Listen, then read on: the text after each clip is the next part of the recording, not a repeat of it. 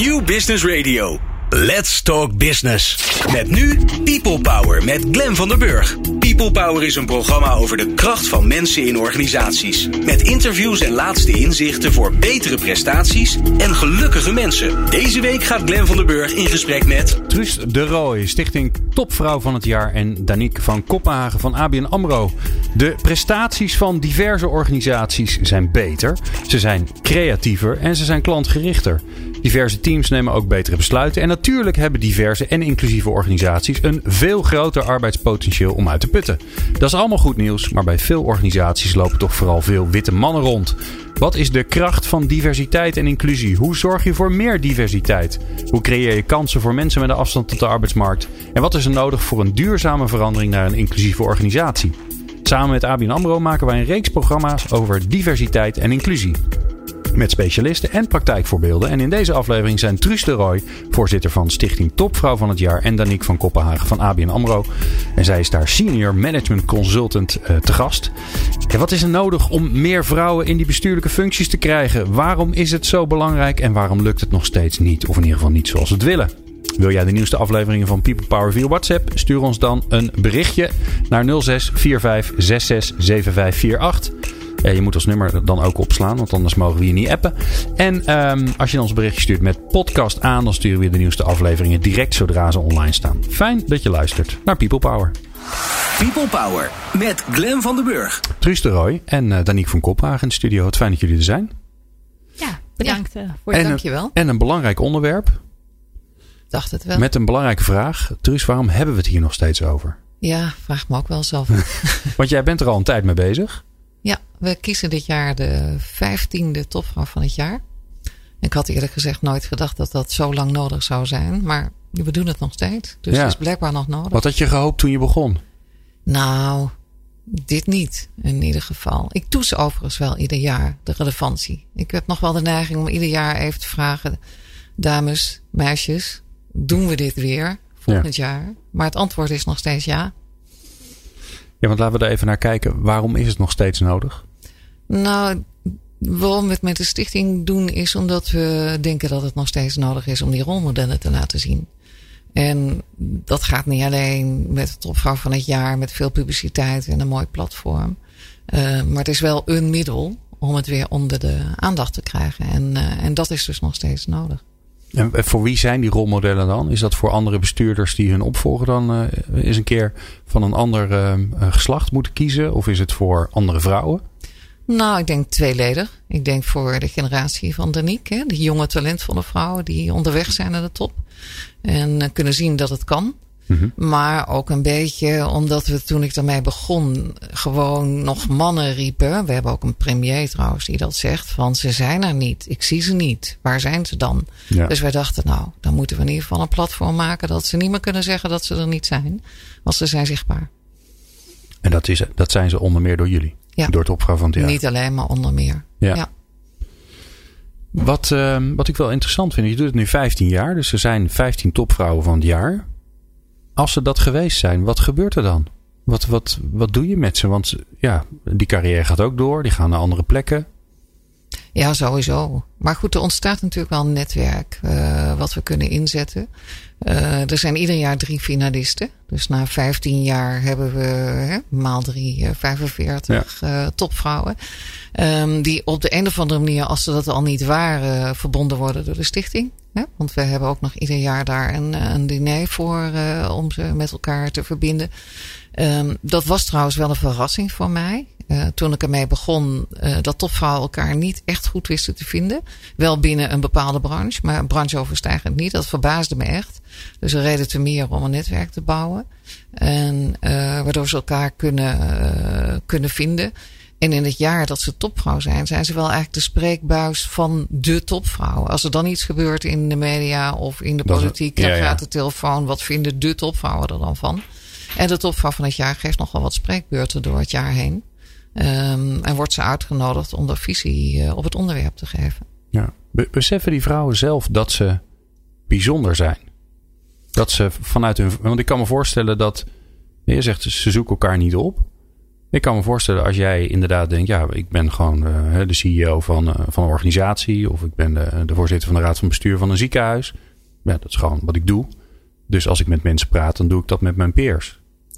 Ja, nou ja, dat is ook wel als. Er worden ieder jaar tien vrouwen genomineerd. Um, je hebt het recht, vind ik, uh, om nee te zeggen. Dus dat maken we niet bekend. Daar kun je privé of een zakelijke reden voor hebben. Zakelijk bijvoorbeeld dat je bedrijf door een fase gaat waar je denkt, nou, moet ik met dit onderwerp nou uh, de publiciteit zoeken? Maar wat me opvalt is, en dat vraag ik ook altijd, dat ze er altijd in eerste instantie over na moeten denken. Van wil ik dit wel? Want hoe, hoezo? En, en waarom is het nog? En wil ik het dan nog? Dat wil ik op die manier uh, ook, uh, nou ja, wij noemen het maar op de zeepkist staan en mm. het, uh, het onderwerp verkondigen. Dus dat is wel bij sommige vrouwen, ja, maar hoezo? Is het bijzonder dat ik doe? De, ik doe toch gewoon mijn ding en ik ben CEO en wat is daar zo bijzonder aan? Maar vaak in tweede instantie komen ze wel tot het besef dat het een rolmodel is. En vaak hebben ze zelf ook wel een rolmodel gehad als ze erover nadenken. Dus dan accepteer je de rol. Maar het is nooit zo van, oh ja, oh, oh ja, ja, dat doe ik. Nee, altijd eerst even nadenken. En het is ook, het gaat over mij. Hè? En denken ze dan. En dat is ook altijd even ingewikkeld. Ja, want je, ja. En eh, denk je dat dat met, uh, bij alle vragen die ik erover stel, merk ik dat ik gelijk weer betwijfel van, moet ik dit eigenlijk wel doen? Maar ik doe het gewoon. Heeft dat ook met het vrouw zijn te maken? Denk het wel. Want als je de topman van het jaar zou kiezen, zou dat anders zijn? Ja, denk het wel. Ja. Nou, dat, dat is ook al wel bewezen. Want toen de topvrouw, uh, toen we dan nog geen topvrouw kozen, werd er een topmanager van het jaar gekozen. Alleen dat was tien jaar achter elkaar een CEO van een beursgenoteerde onderneming. En ja, dat zijn logischerwijze mannen, want we hadden geen vrouwen als uh, CEO van beursgenoteerde onderneming. Nu wel, dus vier, maar toen nog niet. En toen is het idee ontstaan om uh, te splitsen en tot mannen en tot vrouwen te kiezen. Nou, tot mannen worden niet meer gekozen. Maar toen gingen ze het op dezelfde manier doen als bij de mannen. Dus een beetje een diffuus proces, niet met harde, duidelijke criteria. Wie zat mm. er nou in de jury en waarom wel? Maar geen van die tien mannen had daar ooit iets over gevraagd. En de eerste beste keer dat het gebeurde, gingen die vrouwen dat wel vragen. Oh ja, en wie beoordeelt het dan? En wie kiest mij dan? En hoe kom ik op dat lijstje? En wat, hè, wat, wat is het dan? Dus dat was wel een heel grappig verschil. Ja. Uh, ja, dat het voor vrouwen anders gaat dan voor mannen. Ja. Waar niet zegt dat één goed of slecht, maar het is wel nee, anders. het is anders. Het is anders. Ja.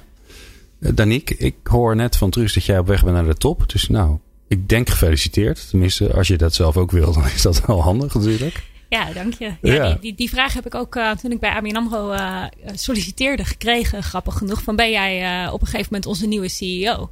Nou, en het feit dat dat gewoon gevraagd wordt is natuurlijk al heel cool. Dat en wat zei je? Opening. Nee, maar misschien wel de nieuwe Chief Risk Officer. Dus Tanja Kuppen, pas maar op. Op jouw baan zit ik te haasten. niet op die van Kees van Dijkhuizen. Um, Overigens ook iets waar volgens mij de gemiddelde man standaard op zegt. Ja, ja hoor, dat ben ik. ja, totaal... Ja, nou ja, dan ben ik toch een, een risk manager in hart en nieren, compliance kant. Uh, een, een, een, iets andere tak van sport. Uh, maar het feit dat dat gevraagd werd, dat geeft natuurlijk ook al een bepaalde openheid aan. Uh, van dat, dat, dat er opengestaan wordt voor talenten. En dat er ook gewoon de kans geboden wordt om je ambitie uit te spreken. Dus ja. dat was wel ontzettend cool, ja. Ja, ik mag dat natuurlijk officieel niet vragen, maar ik doe het lekker toch. Hoe oud ben je? 29. Okay, ik nou, ben een 90s baby. je bent een 90s baby. Ja, Nog, ja, ja. Hey, en um, um, hoe belangrijk zijn die rolmodellen voor jou? Kijk je daarnaar? Uh, spiegel je aan ze? Um, ik denk dat dat door mijn leven heen eigenlijk heel wisselend is geweest. Uh, dat, dat hangt er ook een beetje vanaf van op welke fase zit je persoonlijk. Uh, ik ben opgegroeid met een, met een oma die uh, in de gemeenteraad van Utrecht zat. En daar altijd wel echt een, een voorbeeld is geweest. Ook op latere leeftijd nog een studie doen. En van nou, jezelf ontwikkelen hoeft niet per direct. Maar je kan kansen pakken, kansen grijpen. Uh, er zijn periodes geweest dat ik uh, meer aan het kijken was van uh, wat, wat vind ik nu zelf belangrijk en meer naar anderen. rolmodellen hebben op verschillende momenten in mijn leven verschillende dingen voor mij betekend.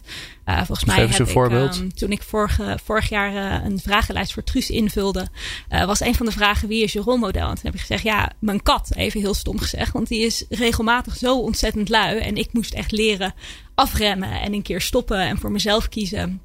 En die work-life balans weer opzoeken. Ja. maar ik kan ook met, met heel veel genoegen kijken, juist naar wel echt de, de topvrouwen. En kijken van wat haal je daaruit.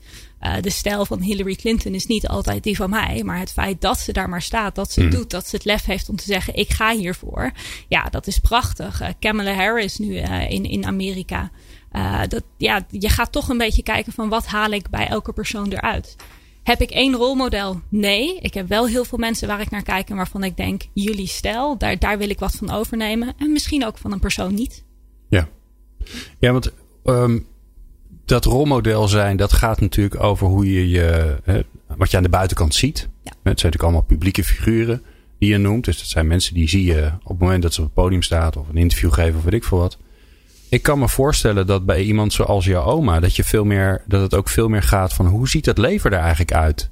En want ja, ik kan me dat ook al niet meer voorstellen. Maar er zijn natuurlijk nog best wel veel uh, relaties en gezinnen. Waarbij het nog best traditioneel is. Waarbij de vrouw of niet werkt of, of parttime werkt. En dat is prima. Uh, daar, daar, is, daar is op zich niks mis mee. Um, maar daar wordt toch nog steeds mee vergeleken. Ja, wat, wat ik daarin altijd heel erg probeer, ook in gesprekken met vriendinnen, want ik merk dat het in mijn generatie hier gewoon heel veel over gaat, is ook kijken van waarom maak je nou bepaalde keuzes. Uh, dus iemand die zegt van nou, ik ga parttime werken, want mijn man kan niet parttime werken. Ja, daar stel ik andere vragen aan. Uh, dan iemand die zegt: luister, we kiezen nu voor deze verdeling omdat. En die er uh, over nagedacht heeft. En we hebben het uh, nu vaak over rolmodellen voor vrouwen. Uh, ik maak er een beetje een punt van, tot soms irritatie uh, van mannelijke vrienden van mij, om juist aan hen te vragen: en ga jij minder werken nu ze zwanger is? of als straks de baby is gekomen? Of je neemt toch wel je volledige vaderschapsverlof op? Hè? En heb je al wat vakantiedagen gespaard, zodat je tijdens het verlof ook wat erbij kan dragen? Nou, en in eerste instantie zie je mensen dan denken: hè?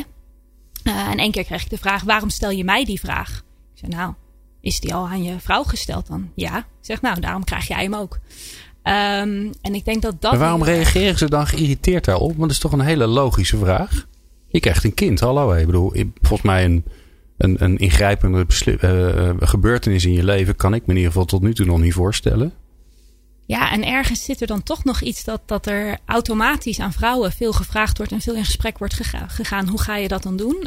Um, en als de man een papadag heeft, dan is het een papadag. En dan is het iets geweldigs en dan is het iets gaafs. Nou ja, ik heb nog nooit iemand de term mamadag horen gebruiken.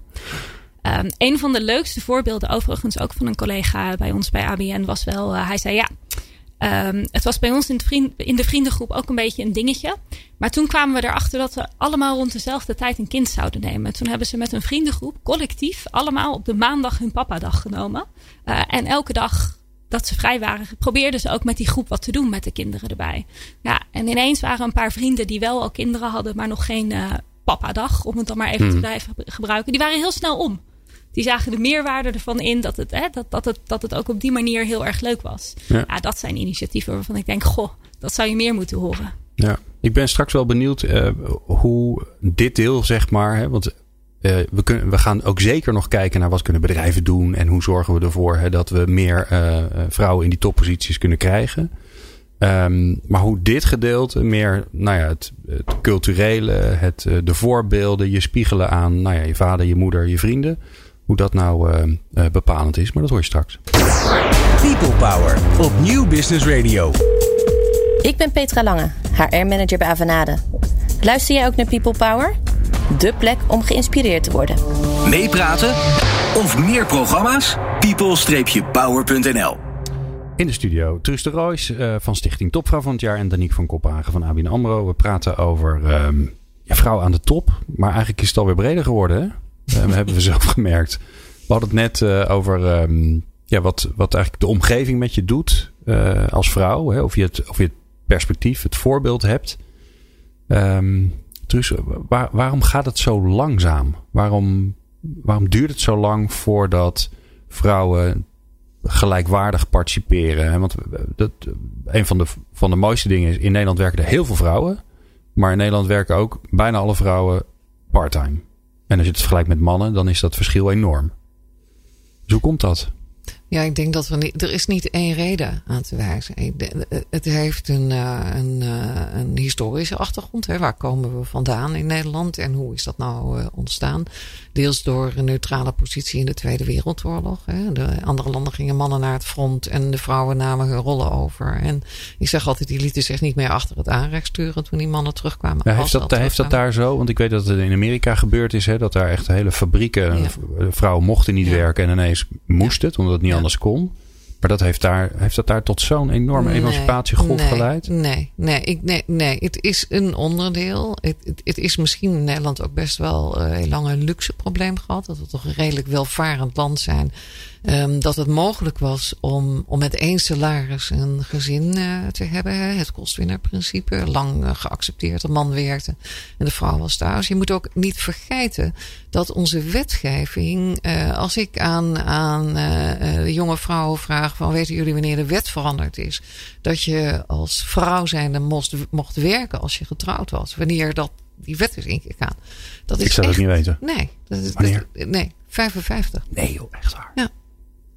Of 56 misschien. Dus, Ja. dus, dus tot die tijd um, moest je, en wat natuurlijk de oma van uh, de Nick natuurlijk al meegemaakt. Als je trouwde, was je in principe wilsonbekwaam. Hè? Je, je bedoel, je had geen recht om een huis te kopen of om een lening te sluiten. Of, uh, maar ook niet om buitenshuis te werken en een betaalde baan te hebben.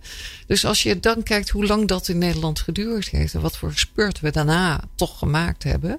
Um, ja, is er wel heel veel veranderd. En ik ben het niet met je eens dat er nog de meeste vrouwen parttime werken. Ik denk dat we wel een enorme. Ja, kijk naar de generatie van Daniek. Er zijn toch heel veel jonge vrouwen die ambitie hebben. Flexibiliteit is. Wat is nog fulltime? In Nederland werken de mannen ook niet meer zo uh, idioot veel. Ik geloof dat we nog geen gemiddelde van 36 uur halen. Dus het gat tussen mannen en vrouwen wordt wel kleiner op die Mhm. manier. Maar niet omdat de vrouwen zoveel meer gaan werken, maar mannen. Maar gaat, gaat zich dat dan vanzelf oplossen? Heeft het tijd nodig? Ja, nou ja, dat is een beetje waar ik ongeduldig, uh, ja, wel Ja. ongeduldig uh, ben. Ja, maar ik, kan me voorstellen dat je 15 jaar geleden begint met, Ja. eh, met topvrouw van het jaar. En, en je kijkt nu en je denkt, ja, Nou ja, de grote winst is denk ik dat 15 jaar geleden het was het geen topic in de boardroom. Was gewoon geen onderwerp van gesprek.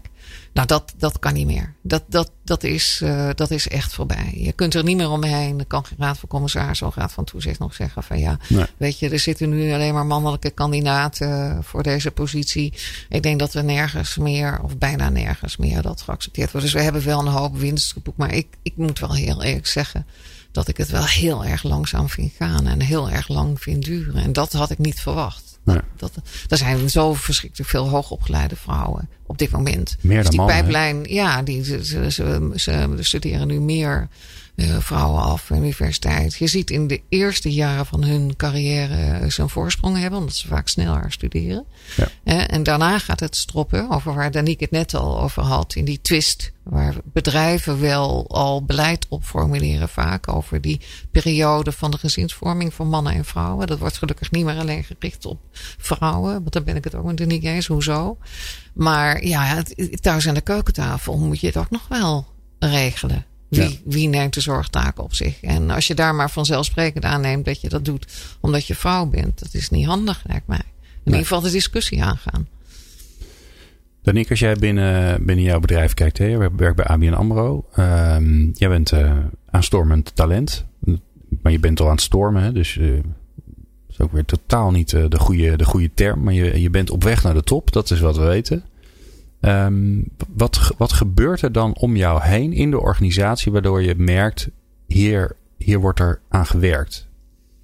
Um, nou, ik denk sowieso een bepaalde openheid over de cijfers. Dus uh, hoe staan we er nu voor? Ja, in, uh, er zijn bepaalde streefcijfers voor wat uh, de subtop genoemd wordt, wat de top genoemd wordt en dan de raad van bestuur en raad van commissarissen. Nou, in de top zijn we voor volgend jaar, vorig jaar iets vooruit gegaan. Uh, maar er wordt ook gezegd, in de subtop zijn we met 1 à 2 procent vrouwen achteruit gegaan. Ja, okay. dat is natuurlijk ontzettend jammer, want dat is precies die pijplijn waar mensen zo tussen hun 30ste, 40ste in terechtkomen. Uh, om daarna naar de top door te groeien. Dus als het daar stokt, dan moet je wel gaan kijken wat, wat gebeurt er nu. En daar wordt ook beleid op ingezet uh, vanuit, vanuit Human Resources. Oké, okay, dus transparantie, vertellen gewoon hoe het ervoor staat. Ja. Daar eerlijk in zijn, dat, dat is het eerste wat je ziet. Dat is het eerste wat je ziet. Je ziet ook dat er, een, dat er gewoon wel gekeken wordt ook op nieuwe afdelingen. Nou, vanochtend zat ik in het managementteam van de afdeling waar ik werk. dat is Detecting Financial Crimes, de nieuwe afdeling binnen ABN AMRO gericht op de ja, het bestrijden van witwassen en terrorismefinanciering. Hot topic. Nou, in dat managementteam zitten het, drie mannen, drie vrouwen. En dan de directeur erboven. Dus dat is ontzettend goed. En de directeur is een? Is, dat is een man, ja. Sorry Robin. Bijna, bijna. ja, um, bijna helemaal goed. Uh, en over de hele afdeling heen, het laatste getal wat ik heb gehoord is 49% vrouw, 51% man. Nou ja, dan heb je in ieder geval uh, de, die balans. En dat maakt het een heel stuk makkelijker. Um, dus er, wordt aandacht aan besteed. En er wordt ook aandacht aan besteed dat... Um, uh, de, de manier van feedback geven, hebben wij het ook binnen het team over gehad. Van ja, he, de, de, krijg je als vrouw nou vaker te horen dat je agressief bent of dat je niet zo aardig bent. Uh, terwijl je als man dan te horen krijgt dat je lekker daadkrachtig bent. Ja, lekker stevig. Nou, ook daar proberen we met z'n allen op te letten. Uh, en ook te kijken van waar kunnen we nou van elkaar leren. En op welke manier zorgen we ervoor dat dat niet per se een man-vrouw ding is, maar dat we echt gaan kijken naar diversiteit. Uh, Een uh, collega bij ons in het team die straalt een rust uit. En daar ben ik echt jaloers op, terwijl ik van de door, doortakken, doorpraten, doorpakken ben. Um, uh, en dat heeft dan wat mij betreft niks te maken met of ik een man of vrouw ben en of die andere persoon man of vrouw is, maar gewoon met wat kunnen we van elkaar leren. Dus door daar op die manier anders over te gaan praten, kan je ook een verandering aanbrengen. En wat je zegt net, hè, de manier waarop we feedback geven, daarin, daarin helpen we elkaar om, ja, om eigenlijk die soort van gender bias die eruit te halen. Hè? Want als een, inderdaad een vrouw uh, stevig is, dan is ze kattig. En als een man stevig is, dan is hij stoer of uh, standvastig. En dan krijg je een ander label erop. Andersom zullen er ook, hè, als een man ineens heel zorgzaam is, dan is het waarschijnlijk een beetje een watje. En bij een vrouw zeggen ze, ah, wat fijn, ja, dat hebben we zo hard nodig in het team. Maar hoe, hoe doe je dat dan? Want je kunt wel zeggen dat je het met elkaar doet, maar het is, dat lijkt me helemaal niet makkelijk. Het, het zit hem soms ook in hele kleine dingen. Um, er zitten meerdere seniors bij ons in het team uh, die, een, uh, die, die een gezin hebben. En die ook gewoon zeggen: nee, ik ga nu naar huis. Ik ga voor mijn kind zorgen. Ja. Uh, dus daar, daar ook. En dan is er iemand op de afdeling dat denkt dat hij grappig is. En die zegt: Zo, vrije middag. Als hij om vier uur weg of om vijf uur weggaat. Hè? Want dat is het toch? Eh, soms wel. Ik heb hem bij ons nog niet gehoord. Maar ik weet wel dat nou, hij op andere plekken uh, wel komt. Uh, en wat, wat daar ook uh, interessant aan is, is ik zeg nu, ik heb hem bij ons nog niet gehoord. Um, ik kies vrij bewust voor de, voor, voor de woorden, ik heb hem bij ons nog niet gehoord. Omdat ik ook wel eens door heb gekregen, ja, ik heb er nooit last van dat ik een vrouw ben. Dus het gebeurt bij ons niet. Hmm. Dat, dat, hmm. dat is een andere insteek. Um, dat ik iets niet merk of iets niet meemaak, dat betekent niet dat het niet gebeurt. Nee. betekent wel dat ik kan zeggen samen met mijn team, als een van ons het door heeft, dan zijn we er scherp op en dan proberen we ook op, hè, elkaar erop aan te spreken. Uh, dus dat is ook een gesprek wat ik met, met ja, recent nog met een vrouw binnen onze organisatie uh, heb gevoerd. Zij gaf aan van ja, ik heb er gewoon binnen ABN AMRO nooit last van gehad dat ik een vrouw had. Ik zei gaaf. Wat ontzettend gaaf. Uh, maar daarna zei ze, dus het, het, hè, dus het is niet ja, zo'n ja, probleem. Dus het is geen onderwerp. Nou, ja. En dat, dat is de shift die we moeten maken. Als ik iets niet meemaak, betekent dat niet dat het niet is. En juist door um, oog te houden voor elkaars situaties, kan je patronen gaan doorbreken. Ja. Waarom, de, waarom zou het zijn dat jij, er, dat jij het niet. Want het kan natuurlijk ook aan jou liggen. Ja. Van je collega's of het feit dat jullie het goed voor elkaar hebben. Ja, dat kan heel goed uh, aan mij liggen. Dus wat dat doen kan, jullie goed? aan het team liggen. Um, ja, ik denk sowieso, wij zijn met een uh, divers team en we bestaan nu pas een maand of twee, drie in het uh, in, in uh, de teamvorm die we zijn. Uh, meer vrouwen dan mannen overigens bij ons in het directe team. Dus dat is ook, ook leuk. Um, en we hebben eigenlijk vrij snel een sessie gehad. Hoe gaan we nu met elkaar om? Dus daar hebben we vorige week ook weer een hele dag aan, aan besteed. dus en dan gaan jullie met elkaar zitten? Ja, wat, wat zijn onze omgangsvormen? Wat vinden we belangrijk? Um, uh, flexibiliteit, waarom? Nou, een aantal mensen die zeiden vanwege een gezin, een aantal mensen die zeiden vanwege andere verplichtingen. Um, maar het moet ook niet uitmaken of ik flexibiliteit wil vanwege een gezin of flexibiliteit omdat ik andere dingen in mijn. Omdat je op dammen zit en er gewoon heel veel uh, damtraining hebt. Ja, ja, nou, dat dus. Uh, en daar met z'n allen die openheid en vanaf het begin af aan het gesprek voeren. Hoe gaan we met elkaar om? Dat is echt wel de basis. Want als je daar eenmaal patronen in hebt gekregen en het dan moet gaan veranderen, ofwel als nieuweling, um, ofwel met z'n allen, dat is een heel stuk moeilijker. Ja. Daar praat ik straks heel graag met jullie uh, verder over. Want nou ja, jij, jij, hebt een nieuw team. Dan begin je opnieuw. Dat is een natuurlijk moment om weer nieuwe afspraken te maken. En iedereen snapt dan, oh, dit is een andere wereld. Dus ik ga me nu anders gedragen. Maar ja, hoe doe je dat in een vastgeroest al lang bestaand team. Waar ook nog eens een keer de dames in de minderheid zijn. Want dat helpt volgens mij ook niet. En we gaan zo eerst bellen met uh, onze vaste columnist. En tevens uh, collega van Danique Sven Romkes. People Power. Inspirerende gesprekken over de kracht van mensen in organisaties. Met Glen van der Burg. Ja, en hij is er weer na de vakantie. En daar zijn we zo blij mee. Want hij is er al zo lang. En uh, hij moet ook gewoon heel lang blijven. onze eigen sit-down comedian. En tevens uh, voorman, held uh, in de hele uh, arbeidsparticipatie van mensen met een afstand tot de arbeidsmarkt. Daar is hij dan, Sven Romkes. En Sven zijn column gaat dit keer over fraude, of eigenlijk moeten we zeggen omgekeerde fraude. Sven? Ja, dat klopt. Ik ben zo benieuwd. Ik, ik ga gelijk beginnen. Dat lijkt me heel goed. vrouwen zijn mannen met hormonen. Zo wordt het in het medische handboek tot aan 1982, mijn geboortejaar, beschreven eh, als het gaat om het verschil tussen mannen en vrouwen. Vrouwen zijn mannen met hormonen. Doordat we nog steeds heel erg kijken naar mannen in de medische zorg, hebben we ook soms nog steeds moeite om vrouwen adequaat te helpen. In 25% van de gevallen wordt bij een hartaanval bij vrouwen dat niet zodanig geregistreerd, omdat een vrouw niet naar haar borst grijpt een gezicht trekt alsof ze elk moment neer kan vallen en een duidelijke uiting van pijn geeft. Dit gebeurt wel als een man een hartaanval krijgt. Maar dat beeld kennen we door allerlei films en series en dat soort dingen weten we precies wat er gebeurt als een man een hartaanval krijgt. Bij vrouwen is het veel minder zichtbaar en de kans dat je dus met een medische diagnose, een foute medische diagnose weggaat in Amerika is zeven keer groter dan bij een man. Kijken we naar de Nederlandse zorg, dan is dat de sector in Nederland waar de meeste vrouwen aan het werk zijn, zo'n 84 procent. En dat betekent dat slechts 16 procent van al die banen in de zorg worden door een man uitgevoerd. Kijken we nu naar de topfuncties in de zorg, dan is dit percentage exact omgedraaid. Ongeveer 16 procent van de topfuncties in de Nederlandse medische sector wordt door een vrouw bekleed toch behoorlijk vreemd dat deze cijfers exact andersom zijn. Maar goed, vrouwen zijn dan ook mannen met hormonen. Eh, in het totale bedrijfsleven staat Nederland op een 21ste plaats wereldwijd. Een, uh, een plaats waar we ons eigenlijk kapot voor zouden moeten schamen. Met gemiddeld 28% vrouwen in de hogere functies van het bedrijfsleven.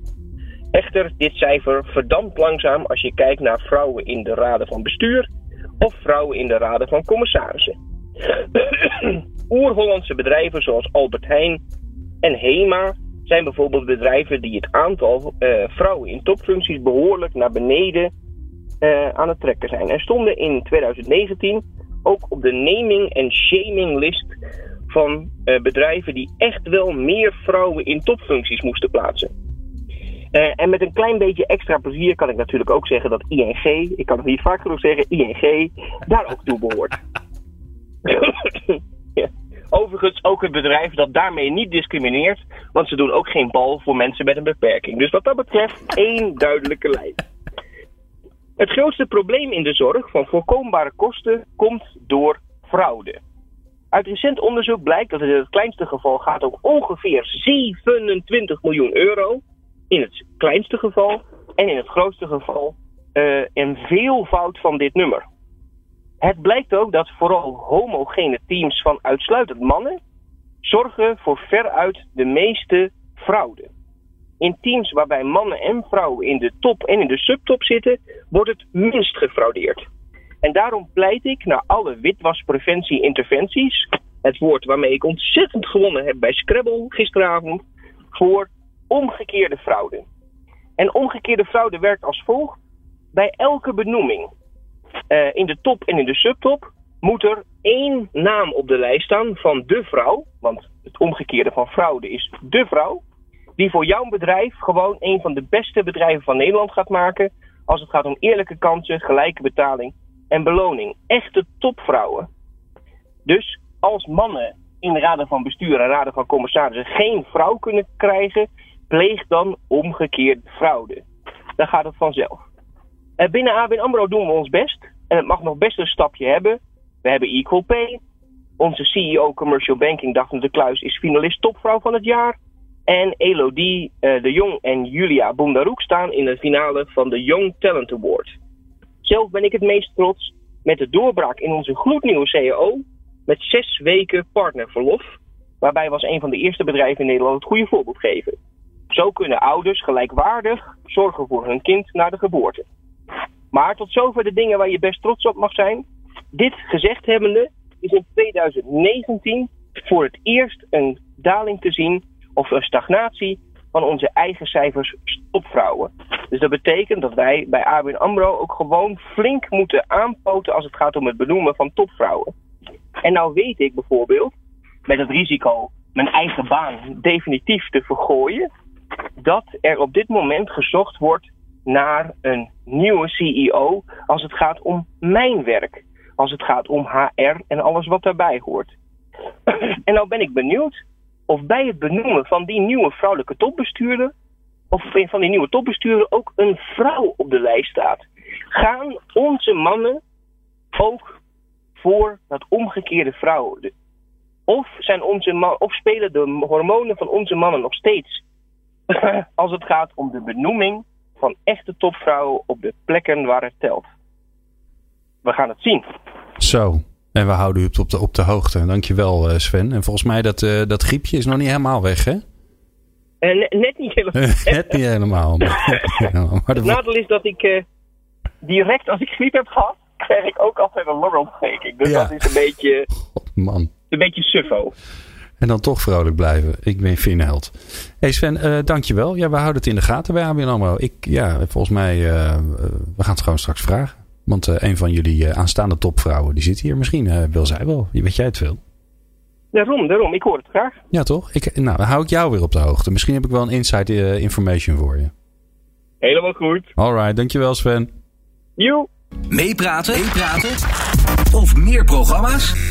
people-power.nl in de studio zijn uh, Truus de Roy van Stichting Topvrouw van het Jaar. Die ze overigens helemaal zelf heeft uh, ont ontwikkeld. En daar ook mee begonnen is 15 jaar geleden. En Danique van Kophagen van ABN AMRO. aanstormende topvrouw. Ben je natuurlijk nu al. Maar straks ook over een paar jaar dan zit je hier weer. Dat is leuk als nieuwe CEO van ABN AMRO. Oh nee, dat was, dat was helemaal niet. Nee, CRO moet ik zeggen. Hè? Chief Risk Officer, ja. Um, Truus, laten we even naar, um, naar wat mensen kunnen gaan doen gaan.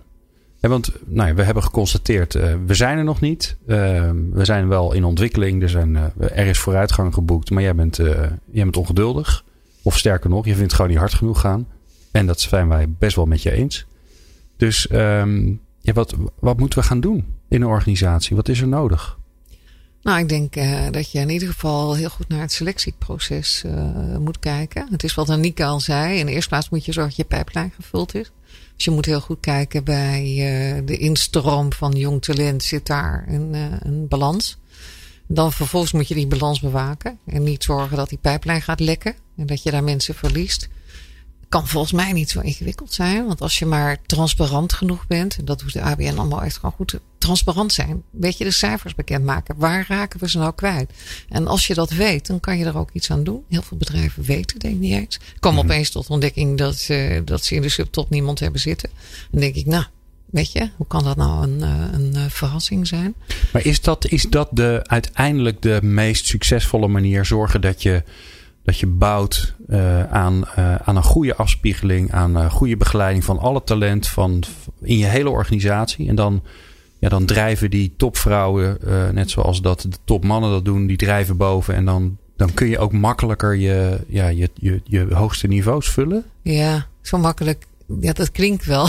het klinkt wel heel makkelijk. Maar, maar het is ook de lange weg, want het duurt ja, lang. Het, het, duurt, het duurt lang. Um, maar ik denk dat het selectieproces moet in ieder geval zo zijn dat de mensen die selecteren divers zijn. He, daar begint het al mee. Dat, ja. dat je mannen en vrouwen en diverse mensen naar het proces laat kijken.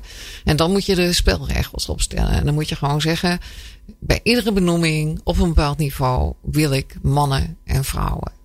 Maar dan moet je dat ook eerlijk doen. En dan moet je niet zoals een van de headhunters doen, zorgen dat de top vier mannen zijn. Omdat er dan ook voor de show wat vrouwen op staan. En dan moet je natuurlijk zeggen, ja weet je, je kan natuurlijk niet kiezen, want dan krijg je dat kwaliteitsverhaal. Je moet zorgen voor Eagle en dat, dat je ook gelijke uh, dingen, je moet anders kijken. Ook accepteren dat het proces voor vrouwen om beslissingen te nemen als het over interne benoemingen gaat, ook vaak anders gaat. Wat ik in het verleden. Wat is daar anders aan? Nou, wat ik in het verleden was hoor, dat je als je een selectiecommissie hebt van uh, allemaal mannen en je gaat iemand uh, bevorderen, hè, die krijgt een promotie. Uh, als je dat aan een man vraagt, dan is, nou generaliseer ik, dus dat weet ik dat ik dat doe, maar even voor de duidelijkheid. Ja. Die zegt onmiddellijk van is prima, wanneer kan ik beginnen? En uh, vindt het vanzelfsprekend dat dat aan hem gevraagd wordt. En laat bij wijze van spreken zijn mouwen opstropen en uh, die gaat. Als je hetzelfde aan een vrouw vraagt, dan komt er eerst een beetje een terugtrekkende aarzelende beweging. Van ben ik daar al klaar voor? En is mijn team er al klaar voor? Is mijn huidige positie al helemaal uitgekristalliseerd? Wil ik dat wel doen? Als je dus alleen maar mannen in de selectiecommissie hebt, die zeggen dan onmiddellijk, zie je wel, geen ambitie. Ja, dan heb je het al in dingen. En mijn argument is dan, het proces is bij haar anders. Laat haar nou even een nachtje slapen en er even over sudderen. Omdat ik één ding zeker weet. Als je haar benoemt, dan is het ook 100% top. Dan gaat het ook 100% voor. En ik weet dat ik generaliseer. Maar ik wil de nadruk heel erg leggen op het anders kijken. Bij selecteren moet je anders kijken andere leiderschapstijlen kunnen waarderen, andere manieren van denken. Dat maakt het ook vaak ingewikkeld. Hè? Want je kunt beter een MT hebben met uh, blanke middelbare mannen, liefst allemaal Nijrodianen, lekker handig. Dan jas je even de beslissingen er doorheen en dan ben je het allemaal eens. En zodra de diversiteit komt, krijg je discussie. Hè? Dan moeten we het er wel nog even over hebben. En moeten we dit wel doen? En waarom doen we dat dan? Dus dat is wel het proces waar je, waar je doorheen moet. Maar iedereen is ervan overtuigd dat je een betere beslissing krijgt. Mm -hmm. Dus een betere beslissing maakt dat je bedrijf beter wordt. Ja. En wat vind jij van, hè, want um, uh, dit, hoor, dit hoor ik vaker terug. Ja. Zorg dat het proces goed is, diverse ja. groep mensen die besluiten neemt. Uh, criteria goed, goed naar het team kijken. Wie hebben we eigenlijk nodig? Hè? Als we die die daadkrachtige, uh, als we die al hebben en de creatieveling hebben we ook al, dan moeten we misschien een ander type hebben en, en er zo naar kijken. Moet je ondertussen niet ook gewoon zeggen: wij nemen een vrouw. Punt. En we ja. nemen de beste vrouw die we kunnen vinden. Nou ja, je zag uh, uh, recent nog in de publiciteit toen het college van bestuur van de Technische Universiteit in Eindhoven, waar ik vandaan kom, besloot dat alle wetenschappelijke functies het eerste half jaar alleen maar voor vrouwen opgesteld konden worden. Wat voor een enorme golf aan publiciteit dat gaf ja. en wat voor verongelijkte mannen. Terwijl hij niet had gezegd dat hij alleen vrouwen aan zou nemen. Hij heeft gewoon gezegd het eerste half jaar mogen er alleen maar vrouwen. Lukt het in dat half jaar niet, dan mogen er ook mannen. Nou, het was een commotie ik vond het een briljante beslissing. En het was natuurlijk een super beslissing. Ja. En zijn argument was ook hetzelfde wat ik zeg. Wij zijn hier al 15 jaar bezig. Wij hebben het hier al 15 jaar over. En na 15 jaar beslissen. We gaan toch niet vertellen dat ze er niet zijn. Natuurlijk nee. zijn ze er. Nee. Dus, maar je ziet wat zo'n beslissing. Maar ben, je er dus, ben jij ervoor? Ja, zeg jij van, weet je. Nou ja, het is je eigenlijk... blijft toch altijd zitten met het feit dat er nog steeds in de top veel mannen zitten. En die blijven toch altijd, en dat weten we ondertussen natuurlijk ook allemaal. En anders moet jullie de aflevering met Esther Mollema nog even terugluisteren. Dat er biases zijn. En uiteindelijk kiest een man gewoon voor een man. Ja. Ook, al, ook al werkt zijn bewustzijn nog zo hard. Dan nog is de kans groot dat hij toch voor een man ja. kiest. Nou, maar goed, de consequentie weer bij de twee uur was ook dat de selectiecommissies uh, divers maken. Want dat, als je dat niet doet, uh, dan kan je bijvoorbeeld al zeggen dat het een schone dood gaat sterven en ja. dat het niet gaat lukken. Dus de eerste beslissing die hij heeft genomen is: er gaat anders geselecteerd worden. We gaan anders werven. We gaan ook anders kijken. En we gaan die vrouwen ook hè, gewoon binnenhalen. En dat is een hele dappere een dappere beslissing. Het is trouwens niet de eerste universiteit die dit soort uh, dingen doet. Alleen hij was heel rigoureus. Om mm. ook mee de publiciteit uh, te zoeken. Maar je moet wel anders kijken. Je moet je selectiecommissie ook anders maken. Anders weet je van tevoren dat het niet gaat lukken. Ja. Uh, want dan gaat het gewoon niet gebeuren. Maar ik, ja, ik snap zijn beslissing wel. want anders is hij nog 15 tot 20 jaar bezig. En schiet het, dan schiet het gewoon niet op. Nee. Danique, wat is er nodig om jou CRO te laten worden? Wat moeten we nog gaan doen? Oeh, um, ik denk dat het sowieso heel belangrijk is dat we met z'n allen kijken op welke manier um, praten we over selecteren en op welke manier geven we elkaar feedback? Het was niet voor niks dat ik die eerder uh, vandaag benoemde. Ik denk dat je heel vaak hoort dat als vrouwen uitspreken: ik wil graag een promotie of ik wil graag een salarisverhoging, dat daar op terug van: oh, dat is wel ambitieus of uh, oh ja, uh, we hebben het daar binnen het standaardproces wel over. Um, uh, vrouwen die lef tonen, moeten op dezelfde manier beloond worden als mannen die lef tonen. En ik denk dat dat voor mij echt wel um, eentje is waarvan ik hoop dat we er heel snel gaan komen. Uh, ja, een beetje Pippi Langkous gedrag aan de kant van vrouwen. Ik heb het nog nooit gedaan, dus ik denk dat ik het wel kan. Uh, en dan ook een beetje positief reageren op dat Pippi Langkous gedrag. In plaats van, goh, ga je niet te snel? Mm. Of uh, kan je dat al wel? Ja, die vrouwen twijfelen zelf al genoeg aan zichzelf. Wat Truus ook zei. Dus ga dat als selectiecommissie dan niet ook nog een keer doen. Ja, top. En um, wat kunnen, hoe kunnen vrouwen elkaar helpen in de organisatie? Ja, soms zijn er gewoon hele kleine dingen als uh, praat met elkaar over wat je verdient. Oké. Okay. Um, uh, en waarom is dat belangrijk? Omdat als ik weet dat persoon uh, X binnen een organisatie uh, wel die uh, paar honderd euro meer per maand heeft uit kunnen onderhandelen. dan laat je je minder snel afschepen met ja, maar daar ben je nog te jong voor of dit of dat. Ja, of in de CAO staat. Of in de CAO ja. staat of dat kan niet zomaar. Nou, bij een vorige werkgever heb ik één keer um, een CAO-verhoging in eerste instantie niet gekregen, daar echt voor moeten vechten. En toen kreeg ik van die manager te horen. Ja, maar ja, toen ik jouw leeftijd had, verdiende ik dat ook nog niet.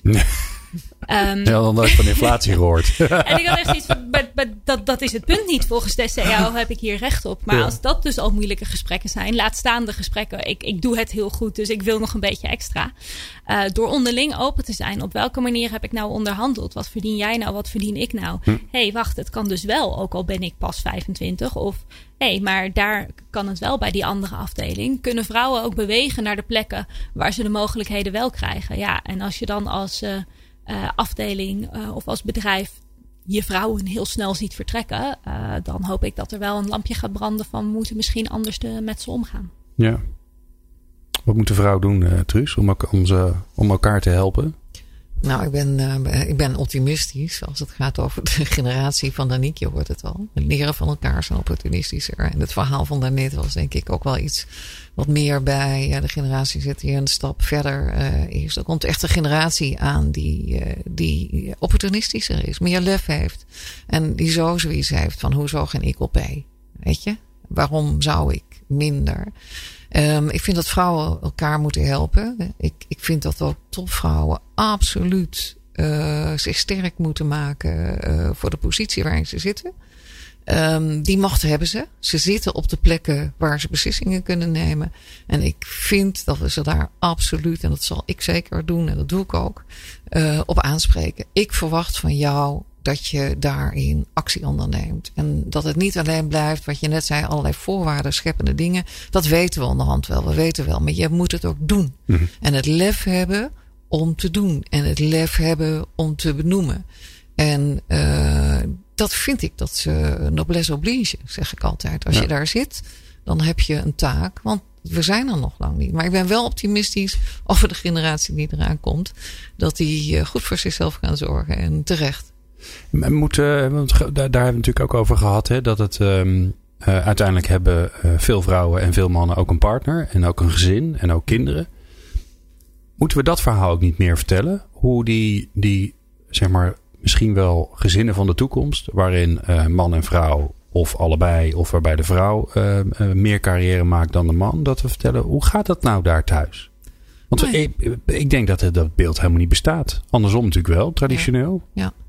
Nou ja, ik denk dat, ik, ik, denk dat het gewoon heel belangrijk is. Uh, ik vind ook dat moeders hun zonen zo moeten opvoeden dat ze eraan gewend zijn dat ze een werkende partner hebben. Maar ik denk ook wel, uh, de jonge generatie gaat dat ook leren als ze kinderen krijgen en als gezin is.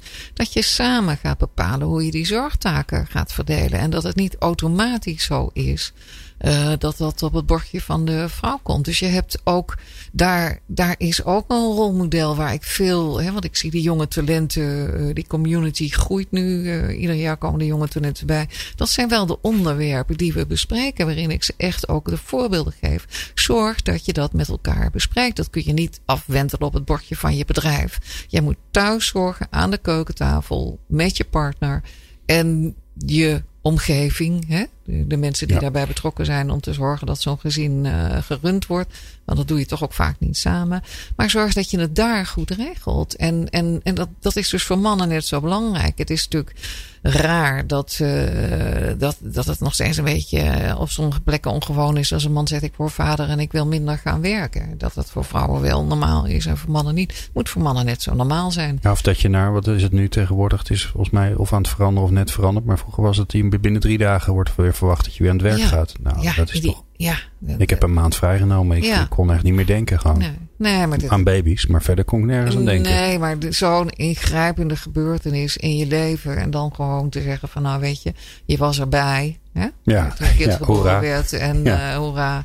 En eh, ik verwacht je weer op kantoor. En ik vind ook dat mannen zich daar sterk van moeten maken. En zeggen, joh, weet je, ik ben vader geworden. Een van de belangrijkste gebeurtenissen in mijn leven.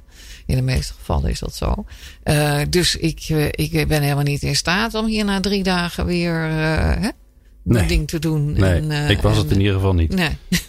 Nee, dus, ver- verre van zelfs.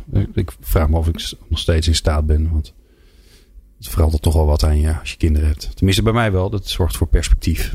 Ehm, we kunnen er nog heel lang over doorpraten. En dat is een heel goed teken. Want dat betekent dat jullie veel te vertellen hebben. Ehm, maar het uur is wel voorbij. Dus ik dank jullie ongelooflijk. Uh, Tristan Roy, Stichting Topvang van het jaar. Wanneer is de nieuwe verkiezing? Bijna? Ja, na de bekendmaking. We hebben de Ja. verkiezingen al achter de rug. Nee, 26 september gaan wij de nieuwe topvrouw eh, bekendmaken. Ja. En gaan we bekendmaken wie eh, de Young Talent Award gewonnen heeft. Ja. Het wordt een feestje. Het Ja. wordt een feestje. Nou, leuk. Mogen er alleen meisjes komen? Of? Nee, nee, nee. nou, gezellig. Nee, natuurlijk niet. We zijn divers. We zijn voor diversiteit, Glenn. Dus we hebben een feestje voor mannen en vrouwen. Super. Eh dankjewel. Eh Truus, leuk dat je er was. Eh, en Danique van Kophagen eh, van ABN AMRO. Nou, we, we, we horen het wel eh, de- wanneer de benoeming is. Hè? Ja, ik eh, ben benieuwd. Wanneer, eh, ho- hoe lang gaat het nog duren, denk je? Wat is de planning? Eh, ja, ik, ik plan dat soort dingen niet zo vooruit. Dus je, je hebt me echt volledig off guard eh, met deze vraag. Eh, nou ja, ik eh, ben benieuwd wanneer het telefoontje komt. eh. Ja, toch? Ja, nou, Danique is eh, te bellen. Je kunt ons bereiken via eh, ons e-mailadres info.people-power.nl Eh, In de volgende aflevering van People Power gaan we persoonlijk worden. Want we gaan het hebben over hoe je de potentie, de kracht van mensen ontketent. En dat hoor je in de volgende aflevering. People Power met Glen van den Burg. Meer luisteren? people-power.nl Nieuw Business